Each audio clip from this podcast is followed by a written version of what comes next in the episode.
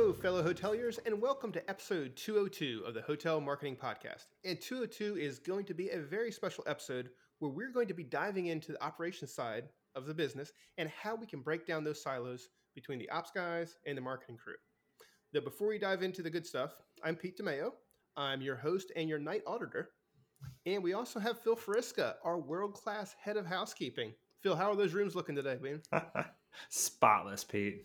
Spotless. That is perfect. Well, hey, we've got a big job at this hotel and we couldn't do it alone. So we have a very special guest with us today. So get ready for this. It is the host of Hotel Management Do's and Don'ts on YouTube, a former IHG executive, manager of billions in assets, and the Michael Jordan of hotels. It is Mr. Bruce Jordan. Bruce, welcome to the show. Thank you. Thank you for having me. Absolutely. So we are very excited about this. You are a celebrity in the industry, and we've been enjoying catching up on season 3 of Hotel Management Do's and Don'ts.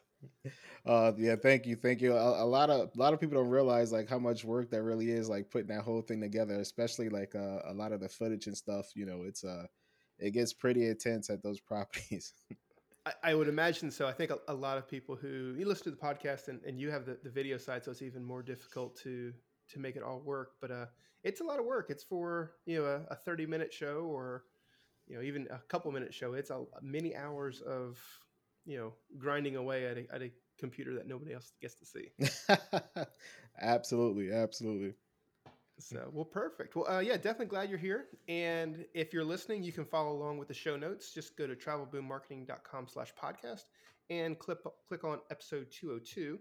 We'll have all the show notes there, information about how you can start tuning into Hotel Management Do's and Don'ts on YouTube and all the other ways you can get in touch with Bruce and the rest of the crew here. All right. But before we dive into the big stuff, we've got a couple things of housekeeping, starting off with the news-a-roos. And Bruce, I apologize, but I have to sing this stupid song every time. So you have to listen to it live, and you're not going to be able to fast forward it like all of our listeners do. Okay. So here we go. With hotel marketing that cannot lose, now it's time for news-a-roos. Yes. I like that beat. Pete, I haven't actually got to see you sing that in quite a while, and now that we're doing video, I like it. Oh, perfect. Yeah, so for all the listeners out there, we're using a new recording system, and it gets us video. So in the future, we might be either streaming our recordings or just giving you the ability to also see us while we go through our hotel marketing shenanigans. But let's go ahead and jump right into the news-a-roo. So this one is from Hotel Trends, and the headline is daily housekeeping in hotels a relic of the past?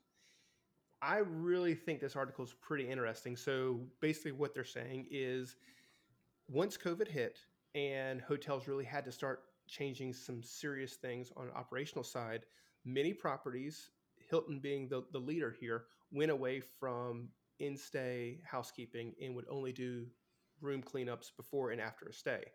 Now that's been going on for a while, and hotels, at least in some cases, have seen up to a 14% savings in overhead, which is a huge savings for everybody. And they're seeing that customers really don't mind so much. So that raises the question, is this something that all hotels are going to begin to follow? We already have several properties doing that as already, including some that are incentivizing hotels or guests to opt to not have housekeeping during their stay for various incentives. But either way, the question is housekeeping a thing of the past? And Bruce, you are the guru on the operations side. I'd love to hear your comments on that one. Well, you know, it's so funny. Like I just came from one hotel. They actually still stayed with their daily housekeeping. I don't know why. And then I was at another hotel that completely banned it no matter how long you stayed. They didn't come in your room. They didn't clean your room. They didn't do anything. So as for me, myself personally, I wouldn't use daily housekeeping just because I want to make sure that my staff is safe. A better option may be to go to by request only. because we found out is that if a guest is staying a week, they really don't want their room cleaned every single day. They'll probably call maybe two or three times a week just to have their room cleaned. So it's easier to just do by request only, and to supply them a number where they can text those requests to. So it limits the amount of communication and the productivity that's at the front desk. So the desk could just, a housekeeper can see the text themselves and just add them to the boards. Well, so I know you have a lot of experience on the extended stay side as well. Correct. And that's something that's always been the case on the extended stay side. It'd be weekly or, so many days. Did you ever see people get frustrated with the lack of daily cleaning on an extended stay side? Only the ones that were new to extended stay and never stayed in an extended stay hotel before. So, they were questioning, well, how come my room wasn't cleaned yesterday or the day before yesterday? And we just had to let them know, this is extended stay. We clean your room on this date and that date, which should have been explained to them at check-in. And they're usually fine with it. Yeah, I'll tell you what. When I stay in a hotel, I'm usually do not disturb on the door. Don't come in my room. I don't want it. I think the by request is. I know I'm not the only one too. So by request to me seems like the future of this, allowing guests to dictate when they want their room cleaned will definitely limit it. Because you're not cleaning rooms, you're not staffing up to clean rooms that maybe don't want to be cleaned. And really you're putting it in the guests' hands to then, say how happy they are with a service. Because if they say they don't want housekeeping, you don't provide housekeeping, they have no room to come complain to you about not getting housekeeping. So I think it's going to eliminate some of those negative reviews as well, while, saving on overhead. I truly believe this. I think daily housekeeping is a thing of the past. Absolutely. And then you don't have to worry about housekeepers putting those D&D signs in the door themselves, talking just because they don't want to clean the room. Oh, so that's a thing. Yeah, that's a thing. They have too many rooms on their list. They say they got these stayovers and they got too many checkouts. So what they'll do, they'll just throw a D&D sign in the door on the stayover. I'm like, hey, they didn't want to be disturbed. I didn't have to clean that room. Yeah. Modern problems require modern solutions. Oh, that's awesome. Well, nice. Well, good deal. So, yes, that was the news roof for today. And we also have one of our newer segments, the 60 Seconds to Success. And Phil, I put this one in here. Do you want me to take this one? Yeah, I want you to take this one. This is a good one. And I think you should do it. Okay. Sounds good. Well, so the way this works, Bruce, is I'm going to put 60 seconds on the clock. Mm-hmm. I'm going to share a marketing tip for our listeners. And if I don't get it done within 60 seconds, all hell breaks loose. I don't know what happens. We haven't decided what my punishment is. So. I chastise him a bit. Yeah. All right. So here we go. And this time we do have a countdown timer. So let's see how that works. Ready?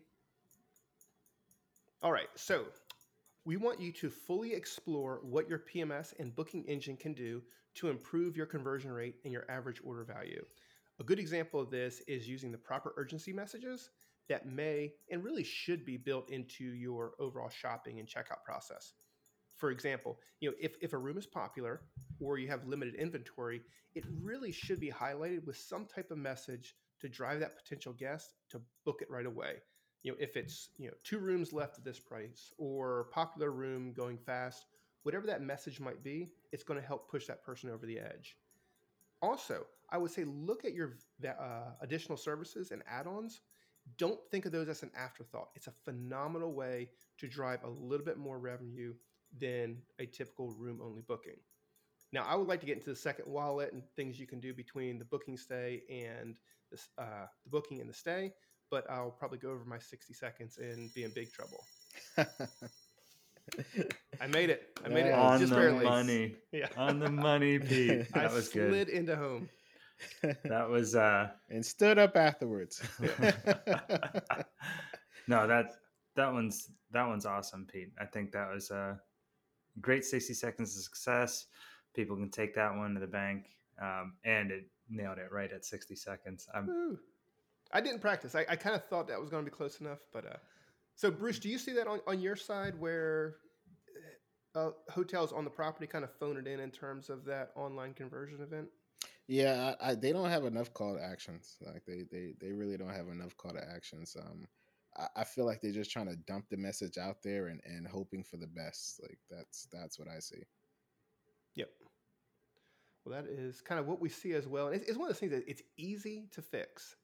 Many times you can put those things in place now, and you really don't have to think about them too much. They're all typically going to be automated in some form or fashion. So, nothing that really needs to be taken care of there. But if you don't take the time to at least look at what your PMS and your booking engine specifically has to offer, you literally could just be leaving money on the table for nothing more than a couple minutes worth of work on your side.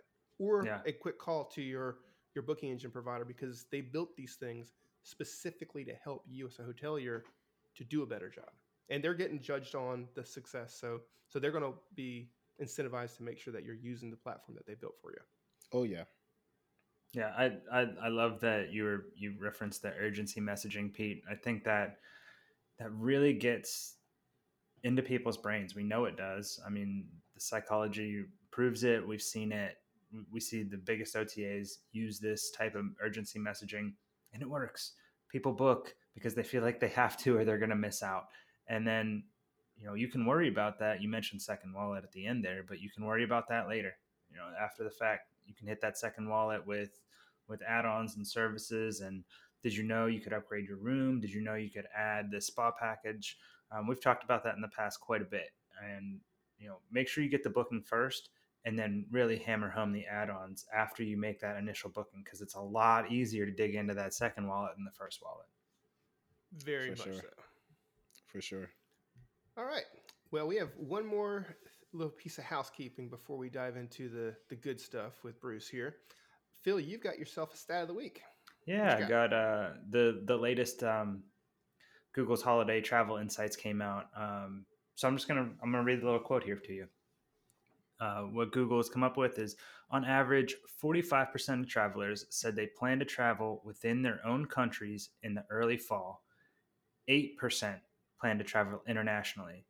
And when it comes to holiday travel, 30 to 40% will plan trips a month or more in advance, while the majority will make plans less than a month ahead of time. So 30 to 40% of people looking to book early, make sure you're capitalizing on the Black Friday, Cyber Monday type deals. Understand that your booking window will lengthen a bit right around this time of year. All of this is kind of coinciding with the data we saw from the survey, Pete. 45% of travelers said they plan to travel within their own countries, and only 8% internationally.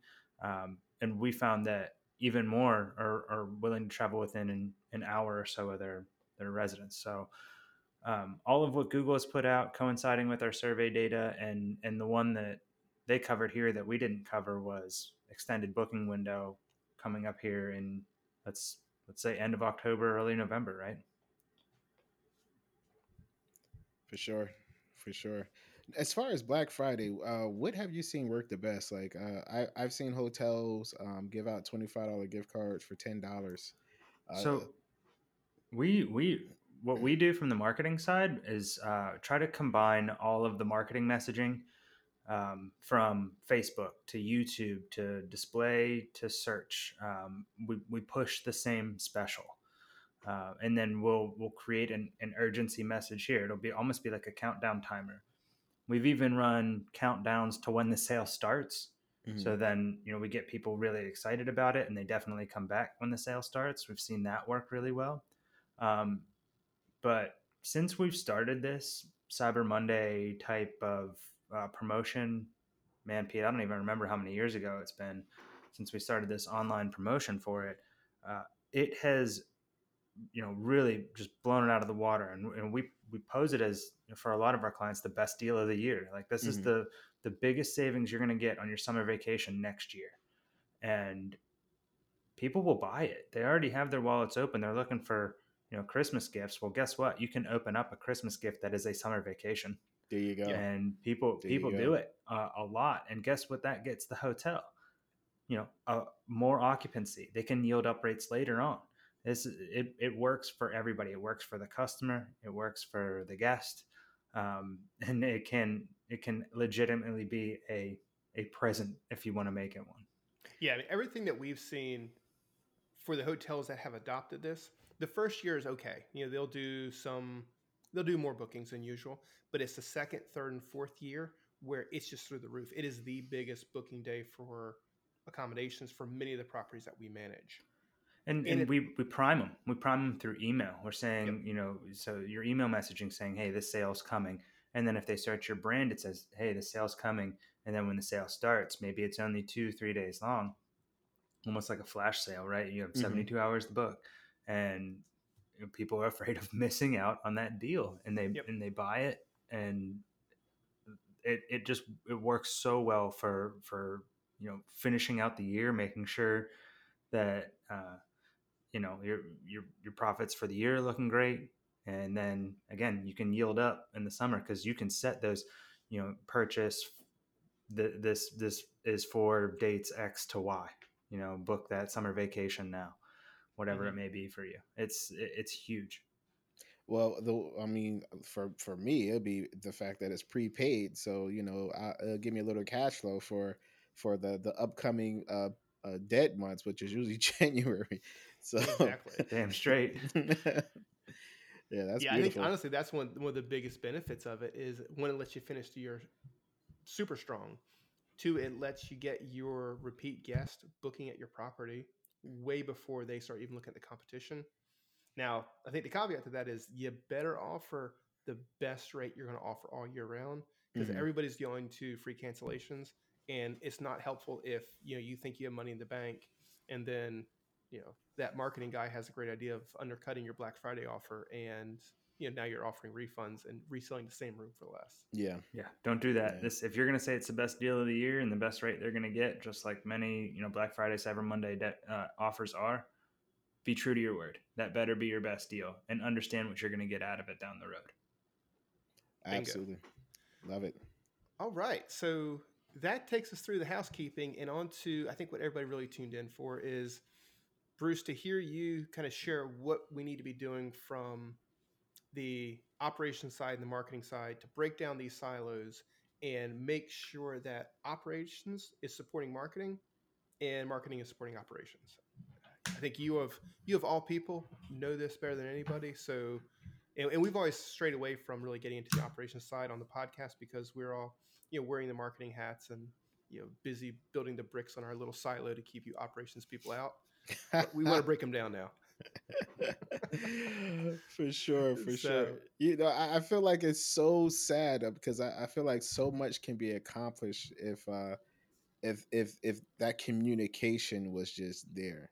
And it seems like everybody's like in a corner doing their own thing, and even though you're right next to each other, everyone's in the corner doing their own thing, and they're so busy on their screen that they, if we just come together, we'll get 100 times more done and be 100 times more effective by working together versus, you know, saying, hey, this person doesn't understand this part of the business and this person doesn't understand my part of the business, so we could just never make it. I see the worst one I see right now is revenue management. I don't see revenue management communicating with marketing very well. And when like they see that that their pacing is really low for a certain day, certain week, certain month, and there is no communication with marketing saying, hey, we need an offer for this particular month, or we need an offer for this particular week because we're pacing low and we're pacing slow. So, you know, especially when it comes to franchise hotels that has rewards and everything else, like, they can give something just specific for people that are rewards members, no matter what their status is, and take advantage of that. They have a whole list inside of their PMS system of all the rewards members that checked into their hotel. What are you doing with it? You know, those people are going to be coming back because they want the points that comes with the room. So if you do something just for them, you know that you have a 80% chance of getting them back into the hotel. But like I said, the revenue managers aren't communicating with the marketers. So that's just money that's just left on the table and is never removed. So yeah, we can completely agree. We get this all the time where it's last minute. They step in and say, hey, we're really soft for this weekend. What can we do? I don't know. Maybe you could have told me, last month that you were going to be struggling, in the next week, coming weeks. We could have pushed a little harder. We're willing to spend a little more to bring in that booking to make sure we have a full room, to get that extra direct booking for you. We get this all the time, and I agree with you completely. I think the more communication that us as marketers have with revenue management, have with all the way up to GMs, let's hear what do you need? And that's what we're here for, to help. Being in the different silos, we'll miss things. We'll miss things like, okay, maybe they thought the solution was, creating a discounted rate. Well, if you're running a discounted rate, guess who can tell people about that discounted rate? Mm-hmm. Your marketing team. There you go. So, just let's talk.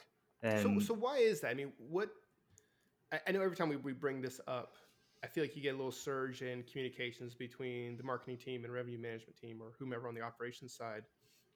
I mean, what's the solution long term so that silo stays broken down? Is it a dozen donuts every Friday and, hey, we're going to talk about this stuff? Or what needs to happen? To be honest, I think the best thing to do is walk them through a campaign, because they don't know what it takes to create a campaign. That's why they're calling you like 1 hour before, at 12 o'clock at night the day before, saying, hey, you got 1 hour to put a campaign together to run tomorrow. That's what it is. So if you walk them through what it takes to create a campaign so they can see how long it takes, they know why they can't do that. That makes a lot of sense. I think the other thing too is, from a marketer's perspective, Phil, like you said, if they tell us an hour away that they need help, a lot of times our marketing is built out, at least, months, if not, even further out. Yeah. And we know what the booking window is too, right? So if the booking window, while we know it's shrinking, right? But we know, even if it's 7 days, well, then I need at least 7 days to get you a campaign. So the day of is already too late. I need a week in advance. I need 2 weeks in advance to build out the messaging, build out the campaign, mm-hmm. and get this thing rolling. So you're not relying on dumping rate and putting it on hotels tonight. Well, I think that's what the danger is, right? Yeah, yeah. The hotels tonight is very dangerous. But at the end of the day, I guess what makes it really hard for the revenue manager is that they can't go off of 2020 numbers. So only thing they really, as far as historically, only thing they really got to go off of is 2019 and past. So they can only use 2019 and past. And then, of course, they have what they're pacing on their forecast and their room pickup report. So, not no one's ever had to do revenue management missing a whole year before. So that is unheard of. Yeah. Okay, I don't think it's happened. It didn't even happen in 9/11. It didn't happen in 2008. Like they're missing a whole year. Like, so, and we're not knocking revenue managers, right? What we're trying to do is get them on board with at least understanding what it takes from the marketing side. And if you're the person coordinating your marketing efforts and your revenue management efforts, if you're that GM, set up a weekly, bi-weekly, monthly meeting, whatever it takes. Mm-hmm. Get them talking. Get all of your departments talking. It's going to help your whole operation in the long run. Yep. Yeah. I mean, it's the only way the revenue management has access to the property's owned assets. If it's this social, if it's email, if it's the website, whatever it might be. So. Yeah, I think a lot of it comes down to the marketing team being the one to reach out and consistently say, okay, how can I help you? Where are we short? Where do we need to focus on? Because from a marketer, you're like, oh, it's Valentine's Day. Let's focus on a Valentine's offer. Do you need to? Or are you full? Or that's taken care of. It's fun to do social. I think we should put out a heart on the sand for Myrtle Beach, but that may not be necessary. Great point. Absolutely. Well, good. So, right. So the first one you had was great communication with revenue management. What's something else that we can be doing to break down these barriers? Great communications with sales, especially when it comes to retargeting. A lot of times sales will lose contracts with big companies, big corporations. They'll lose a bunch of business with this company, and they don't realize they can retarget them. So, and they don't let the marketing department know, like, hey, I need you to retarget this company, because what's going to happen is they're going to lose that contract. They're going to go someplace else. They're going to send their people someplace else. They're not going to like the hotel that they sent it to, because they're already used to that particular location. And if we're not constantly putting a sign in front of their face saying, hey, don't forget about us. Hey, remember us. Hey, remember you loved us. If you don't give that to your marketing department to do, how are you going to get that client back? So that lack of communication between sales and marketing, it makes no sense to me. I still don't get it. Like, I guess because in most, especially like smaller hotels, sales and marketing is together. So they're like, I'm the problem to my own solution, and I'm the solution to my own problem. But that's true. Interesting, because for the clients who have us do their marketing, more or less, that's something that we really never talk to our clients about is, on the group sales side, where are the struggles? Because that's something that it doesn't really take place online. That's a relationship system. But if I were able to get the list from the sales team and set up the proper retargeting campaigns or proper drip campaigns, whatever would need to be done. All right. So if you're listening to the podcast, that alone was worth the. That's the takeaway, right? And again, from the tactical marketing side to actually retarget these people, we need a fairly significant list. But if it's a large enough group, company, whatever, we can still input as many email addresses as we can gather. We can find people in unique ways. What I hate to hear is one of our clients coming to us and said, man, this group canceled on us. We didn't get the group business that we thought we were going to have this year.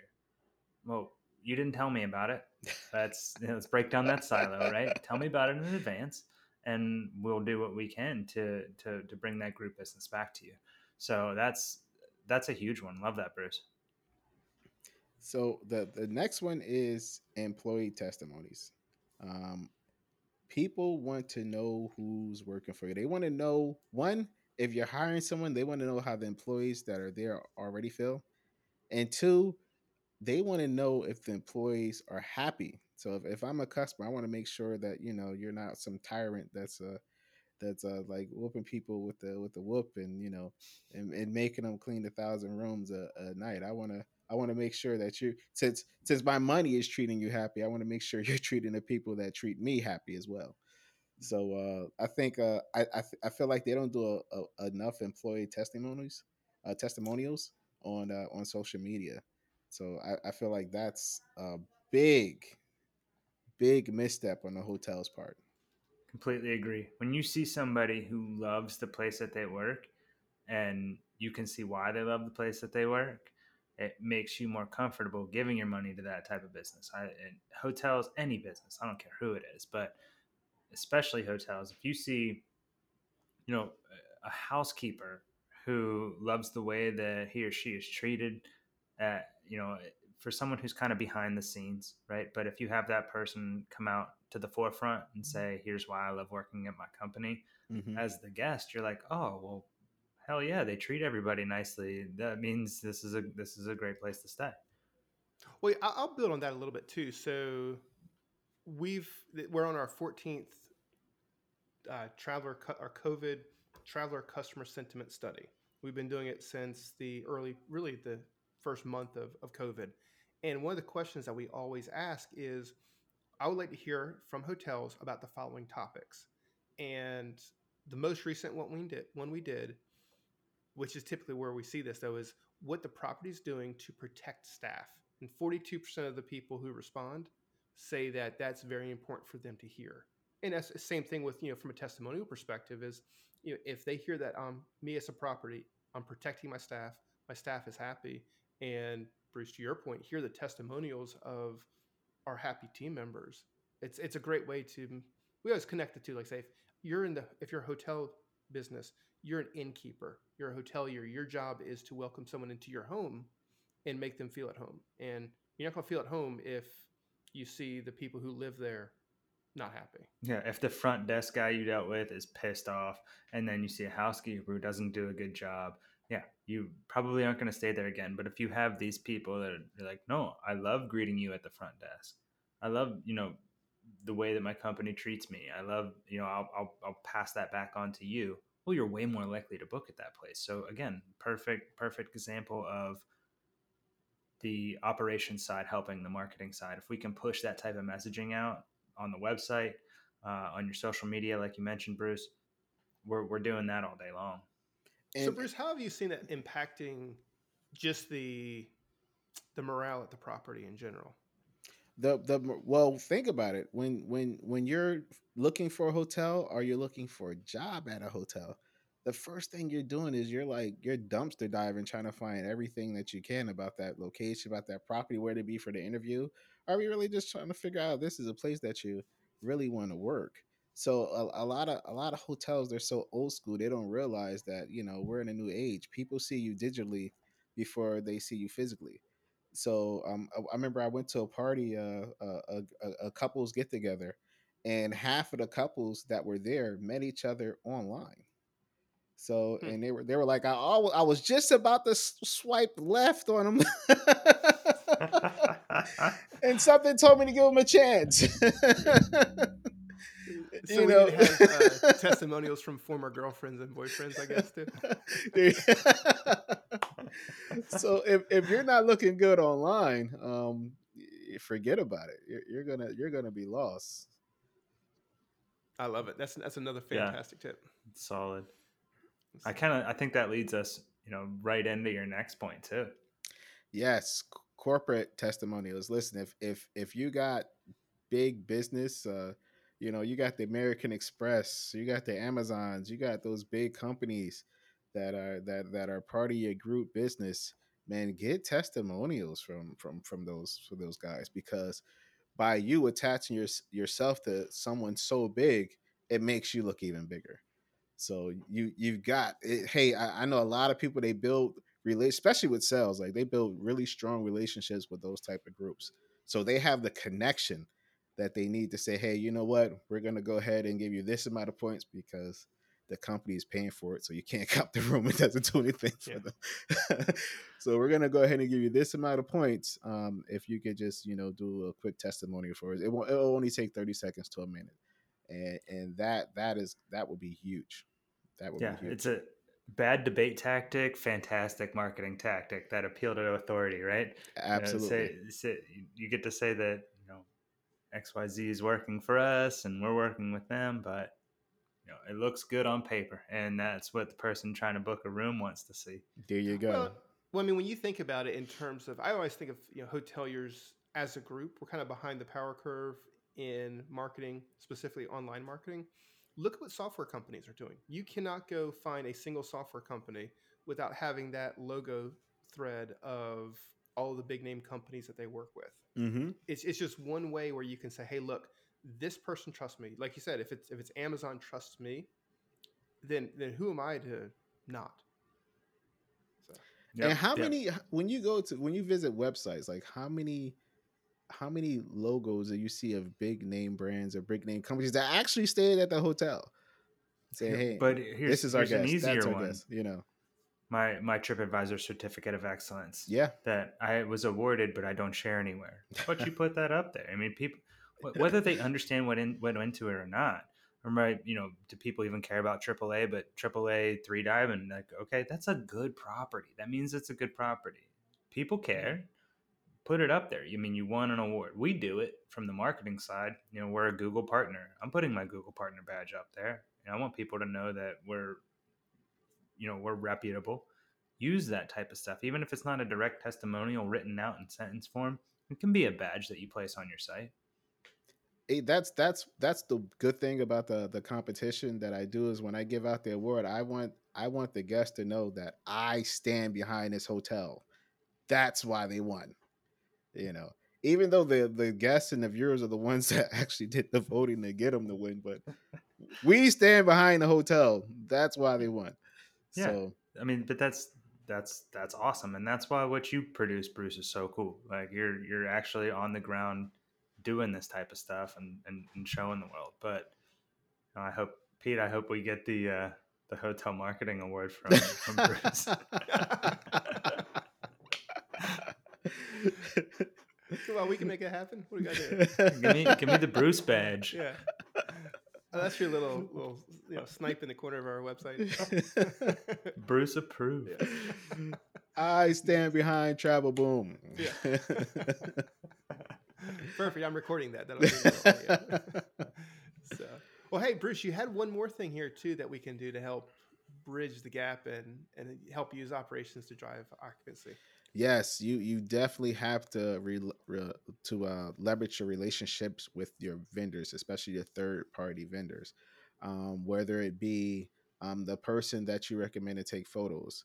You could get free content from the photographer, from the videographer that's taking photos on both sides. So what you'll do is you'll probably just give another comp room to the married couple that's looking to get into the comment room, say, hey, you let us take pictures, you let us use us in our content. We'll just be more than happy to comp this room for you. What is it going to cost you? $50, $30, come on. And then of course you let the photographer know you'll be a preferred photographer. We will send you leads directly if you just let us use your content. The edited content, you don't want the raw content, the edited content for our social media and for our website and everything else, for our YouTube. The other thing is, which a lot of, I don't know why, but a lot of hotels don't take advantage of third parties when it comes to their supply vendors, because when you attach yourself to your supply vendors, whether it be a video or photo, whatever the case may be, it does well for search because you have other people that are not in the hotel industry that use the same vendor. And your hotel will come up in the search just because you did a video or got a testimonial and so on and so forth. You did a joint venture with that particular vendor. So you'll have people that are able to see you that are not even looking for you. Yeah, I like this one. We're good, Phil. I was going to say, we see this from the SEO side of marketing all the time. If I can get a link from a photographer's website, from a videographer's website, from the wedding planners in town, because we gave them a room. What did it cost me? It cost me housekeeping for a night, essentially, to let them come stay. And I get a link that's so valuable, even just from the SEO side. You can't pay $30 or $50 for a link. Number one, Google's going to catch you if you try, so stop it. But two, like nobody, how many outreach emails are you going to send to get that easy of a link from a likely reputable website in your town? So from the SEO side, no brainer, work with your third party vendors. But like Bruce is saying, that can help everything. So everybody from the operations side down, pass that back to your marketing team. Marketing team can reach out, can get things like links, can get things like testimonials from third party vendors. Just leveraging those relationships, it's going to do wonders for you. Now, the other side is I don't think I see a lot of marketers that's actually saying, hey, we need backlinks. I don't care if they're tier 2, but we need them. So I think that's the other side of the coin, is just letting them know, hey, it'll be great if you can help us out getting these links so we can climb the ladder on Google. Yeah, because it's likely it's not your marketing agency, right? Mm-hmm. I'm not reaching out to the guy who took photos at your property last week because I don't know he was there. Yeah. But you on property know he was there. You had a conversation with him. Send him my way. Let's have a conversation, or maybe I can put the material in your hands so you can have that conversation, and then it's already facilitated, already agreed upon, and it's done without me even getting involved. And then everybody wins, right? That's marketing helping operations coming back and helping marketing. There you go. This is all just super interesting because, like, what I've learned today is, obviously, the first one we talked about was communicating with revenue management. That's critically important. Communicating with sales team, again, critically important. But the last three that we covered, employee testimonials, corporate testimonials, and third-party vendors, as a marketer, I will have zero access to any of those people without operations. You know, it's like, so like Phil and I are going throughout our daily day and we're looking at the social cues and the people that we come in contact with. As a marketer, especially for me, I'm offsite marketer. I would never have an employee review. I would never have the opportunity to even get an employee review, let alone a corporate or a third party, without really relying on, you know, the other half of that coin, which is the operations side. I agree 100%. And a lot of times it's so funny, like they don't even get to meet the marketing the marketing company that's handling the marketing. It's weird. Like you would think there'd be like some type of onboarding meeting where everybody meet and you say, I need this from you, I need this from you, I need this from you. Anything, Zoom, anything. And that never happens. So you start off the relationship with the disconnect. Yep. Well, and you know, to be fair though, a lot of times that happens, but again, that's siloed. I have a meeting with someone at the C level and we have an onboarding meeting with them. Maybe we go take a tour of the property, but we never sit down and, you know, take off the fancy aspect of it and just have a whole conversation and back and forth. I think, and a lot of times too, is like, we'll have the kickoff meeting and if they're a client for 2 years, who's even left over on the operations side, possibly because of churn, that even remembers that, oh, I'm supposed to, you know, let Pete and Phil know because we are soft this time of the year. Yep. Yeah, totally agree, Pete. I think there's a handful of clients that, you know, we meet with their revenue management regularly. And when that happens, we're infinitely, the things we have in our arsenal, it becomes, you know, it's so much better. It's so much bigger. We get to attack harder on the proper times we're supposed to from the marketing side. And we don't have to go through just our best practices, right? Because best practices are subjective. It all depends on who we're working with, when their soft times are. You know, if we could get more involved with revenue management, or, you know, any portion of operations, front desk staff, if you're hiring a marketing agency like us, set up a regular meeting with the operations teams, everybody wins. Operations wins, marketing wins, just by having that regular talk. 30 minutes, doesn't matter. Everybody wins. Well, one thing is for sure, I'm really impressed with you guys, because I could count on two hands how many marketing teams that actually have the knowledge that you have. It's in the hotel industry, like everybody specializes in hotel and marketing, but very few of them understands hotels to the depth that you guys do, that you're actually able to communicate the message effectively across the board to the guests. So that's my problem that I've seen with other marketing companies that doesn't have your expertise, is that they're marketers, but they know nothing about the industry. So you guys are a rare find. Well, I appreciate that. And yeah, we weren't always that way. So I guess it was back in 2007, or when did we go all hotel? Pete, you are so far off. Was it 12? What was it? Probably 14 we went. Okay. Yeah, I think it was 7 years after your original guess. In 2012, we did a name change, I think. But but yeah, so we used to do a little bit of everything. You know, we typically were in the travel space. Okay. But it would be all kinds of stuff in the travel space. And what we found was you're constantly getting distracted by, you know, if it's a technology company, if it's, you know, an attraction, apparel, anything, whatever like that, it might be, is then all of a sudden you're doing a lot of things, but you're not doing any one thing really good. Yeah. So when we decided, okay, we are only hospitality, I spend every waking minute of my day either on news sites, helping clients, but everybody I do, that knowledge is transferable to the next person I talk to. And I think that's where a lot of other marketing companies have a little bit of a disadvantage. Thanks for letting us pop a shameless plug into our own podcast. I love it. I don't know. I love working in the hospitality industry. The fact that I know it well now helps me speak to my clients better, helps us produce a better product. But yeah, it's, thank you. I appreciate that, Bruce. Greatness recognized. Pumping my tires a little bit. All right, that's awesome. I learned a ton today, me personally, and hopefully that all the listeners did as well.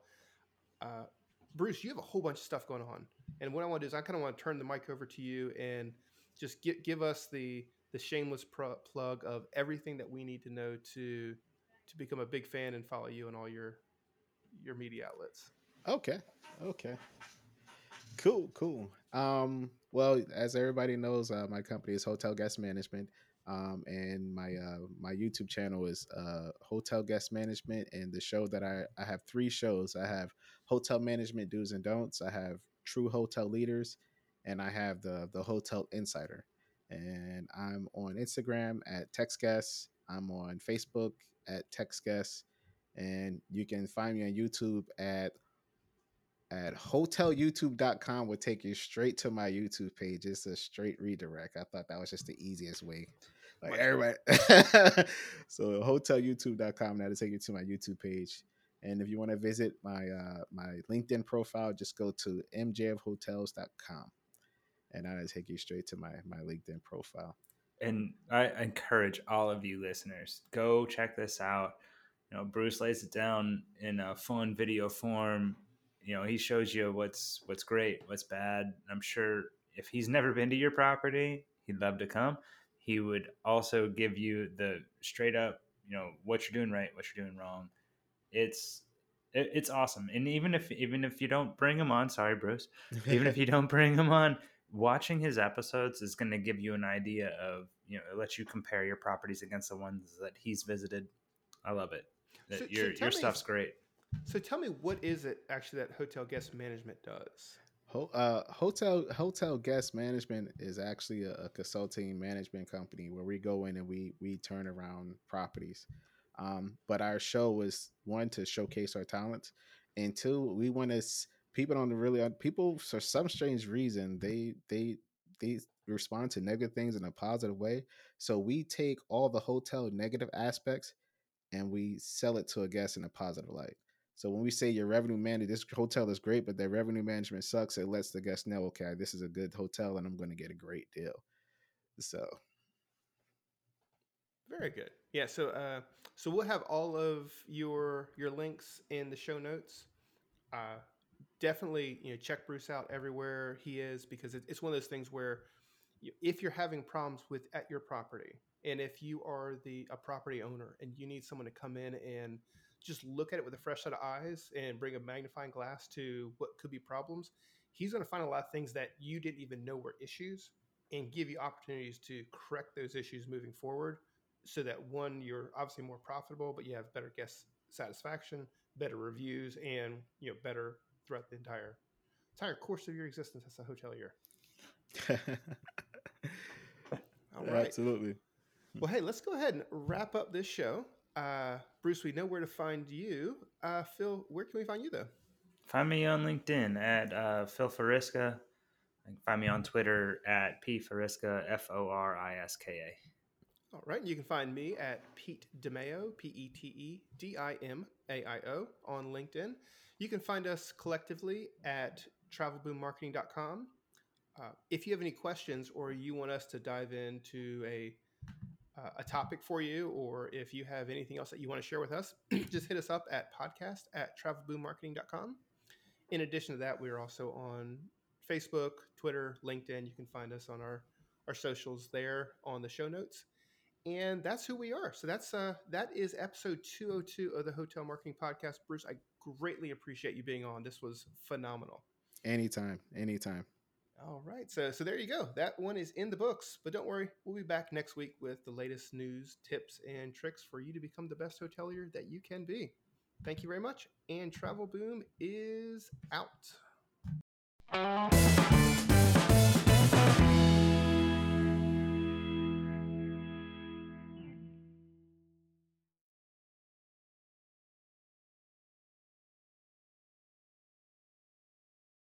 Slice staff. It's like, okay, we get it. And then like slice marketing, we're like, wait. Yeah. Actually, what's crazy is that they don't understand that when you don't have the sales, and when they get rid of sales, all you have is revenue management and marketing to stand on. So when you get rid of marketing, you just cut off your own foot like that. Oh yeah, I mean they're saying, hey, look, we can save money on our electric bill by turning off this vacancy sign. Like, that didn't do anything. Like, what are you doing? I love that, Pete. That's the end of the episode, right there.